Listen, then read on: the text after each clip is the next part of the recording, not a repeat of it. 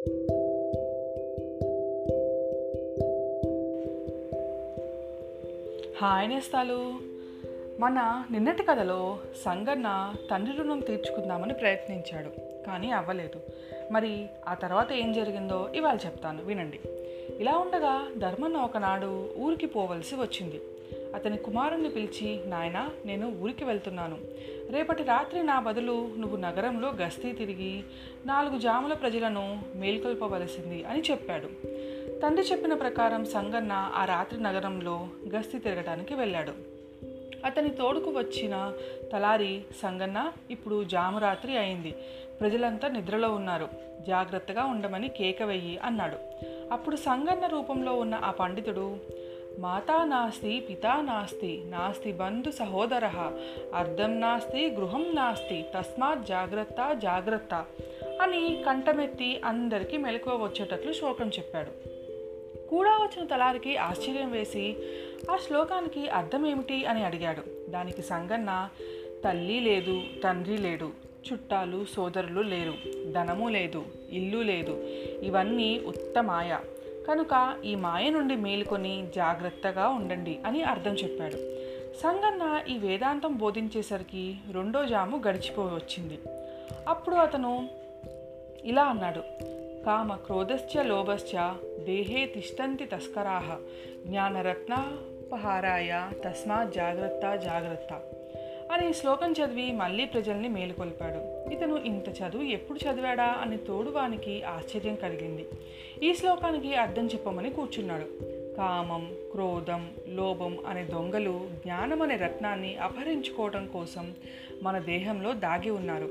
జాగ్రత్త అని సంగన్న అర్థం చెప్పాడు.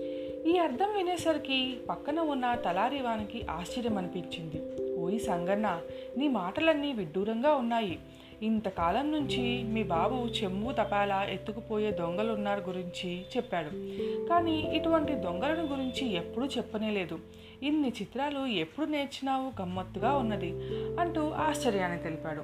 మూడవ జాము గడిచేసరికి సంగన్న మరి ఒక శ్లోకం ఇలా చెప్పి ప్రజలను హెచ్చరించాడు. జన్మ దుఃఖం జరా దుఃఖం జాయా దుఃఖం పునఃదుఃఖం సంసార సాగరం దుఃఖం తస్మా జాగ్రత్త జాగ్రత్త. ఇది విని తోనివానికి మరీ ఆశ్చర్యం కలిగింది.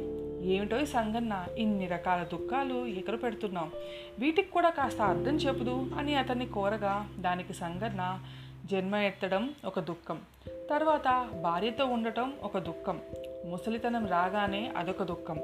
ఇలా దాని వెంట మరొక దుఃఖం వస్తూనే ఉంటుంది. అసలు దుఃఖములు అనే కిరటాలతో కూడుకొని ఉన్న సంసారం అనే సముద్రాన్ని అన్నిటికన్నా పెద్ద దుఃఖం. కనుక ఈ సంసార సాగరంలో పడిపోకుండా మేలుకొని జాగ్రత్తగా ఉండండి అని హెచ్చరించాను అన్నాడు. దీనికి తోడివాడు మీ బాబు పిల్లల్ని తెచ్చి నీకు పెళ్ళి చేద్దాం అనుకుంటూ ఉంటే ఇలా మెట్టు వేదాంతం మొదలెట్టావేమిటి? అని అనటంతో నాలుగో జాము కూడా అయిపోవచ్చింది. అప్పుడు సంగన్న ఆశయాబద్ధతే లోకే కర్మనా బహుచింతయ ఆయుక్షీణం నజానాతి తస్మాత్ జాగ్రత్త జాగ్రత్త అని శ్లోకం చెప్పి గస్తె ముగించాడు. ఇది వినగానే తోడివాడు మరీ అబ్బురపడినాడు. సంగన్న యొక్క జ్ఞానం పాండిత్యం అతనికి విస్మయం కలిగిపోయాయి. ఈ శ్లోకాన్ని కూడా అర్థం చెప్పమని తోడివాడిని కోరేసరికి సంగన్న కర్మచేత చింతచేత చింత చేత ఆశ చేత ఈ లోకం బంధించబడుతున్నది.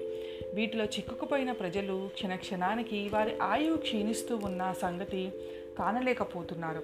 ఈ సంగతి తెలుసుకొని అందరూ జాగ్రత్త పడాలి అంటూ విప్పి చెప్పాడు. ఈ పట్టణాన్ని ఏలుతున్న రాజుగారు సంగడి మొదటి చెప్పిన శ్లోకాన్ని విన్నారు. ఆయనకు ఆశ్చర్యం వేసింది. ఇంకా ఏమైనా చెప్తాడేమోనని మేలుకొన్నాడు. అతను మిగతా మూడు శ్లోకాలు కూడా వినిపించినవి. తెల్లవారగానే రాజుగారు రాత్రి గస్తీ తిరిగిన తలారి వారిని తీసుకురమ్మని ఆజ్ఞాపించారు. సంగన్న రాజువారి దర్శనానికి వెళ్ళగానే ఆయన సంగన్నకు నమస్కరించి మీరెవరో మహానుభావులు కానీ సామాన్యులు కారు. తలారి వారికేమిటి ఇంత అద్భుతమైన పాండిత్యం ఏంటి నా ఎందు దయ ఉంచి ఈ కానుకను పుచ్చుకొని దీవించండి అని అంటూ వరహాలతో నిండి ఉన్న ఒక సంచి ఇచ్చాడు అయితే సంగన్న ఈ ధనం ఏమి చేసుకుంటాడు? తనకు పని లేకపోయినా దీనిని తల్లిదండ్రులకు ఇచ్చి రుణం తీర్చుకోవచ్చనే ఉద్దేశంతో సంచి తీసుకున్నాడు. మర్నాడు ఊరి నుంచి ధర్మన్న వచ్చాడు. తను తెచ్చిన సొమ్ము తండ్రికి ఇద్దామంటే అతను తీసుకొనడని సంగన్నకి తెలుసుగా. ఏమిటా ఉపాయము? అని ఆలోచిస్తూ ఉండగా వాళ్ళ వాడలో కొంపలు అంటుకున్నాయి. తలారి వాళ్ళంతా సామాన్లు తగలిపోడిపోకుండా బయటపడేస్తూ ఉన్నారు. సంగన్న కూడా ఇంటిలో నుంచి ఒక్కొక్క సామాను తెచ్చి తండ్రికి అందిస్తూ ఉన్నాడు. ధర్మడు వాటిని అందుకొని అవతల సర్దుతున్నాడు. ఈ సందడిలో సంగన్న తన రాజుగారి వద్ద బహుమతి పొందిన వరహాల సంచి కూడా తండ్రికి అందించాడు. ఆ కంగారులో ఇదేమిటి అనే సందేహం పెట్టుకోకుండా తక్కిన సామాన్లతో పాటు ఈ సంచి కూడా ధర్మడు సర్దేశాడు. అంతటితో తన రుణం తీరిపోయింది కదా అనే సంతోషంతో సంగన్న ఆ జ్వాలలో పడి జన్మ చాలించుకున్నాడు. చివరికి కొన్నాళ్ళైన తర్వాత ధర్మరుడికి ఈ సంగతులన్నీ ఒకటొకటి తెలిసి వచ్చాయి. పండితుని బోధ జ్ఞానం చేసుకుని అతడు కూడా జ్ఞానవంతుడైనాడు. ఇది నేస్తాలు ఇవాళ కదా మళ్ళీ ఇంకొకరితో రేపు కలుసుకుందాం. మీ జాబిల్లి.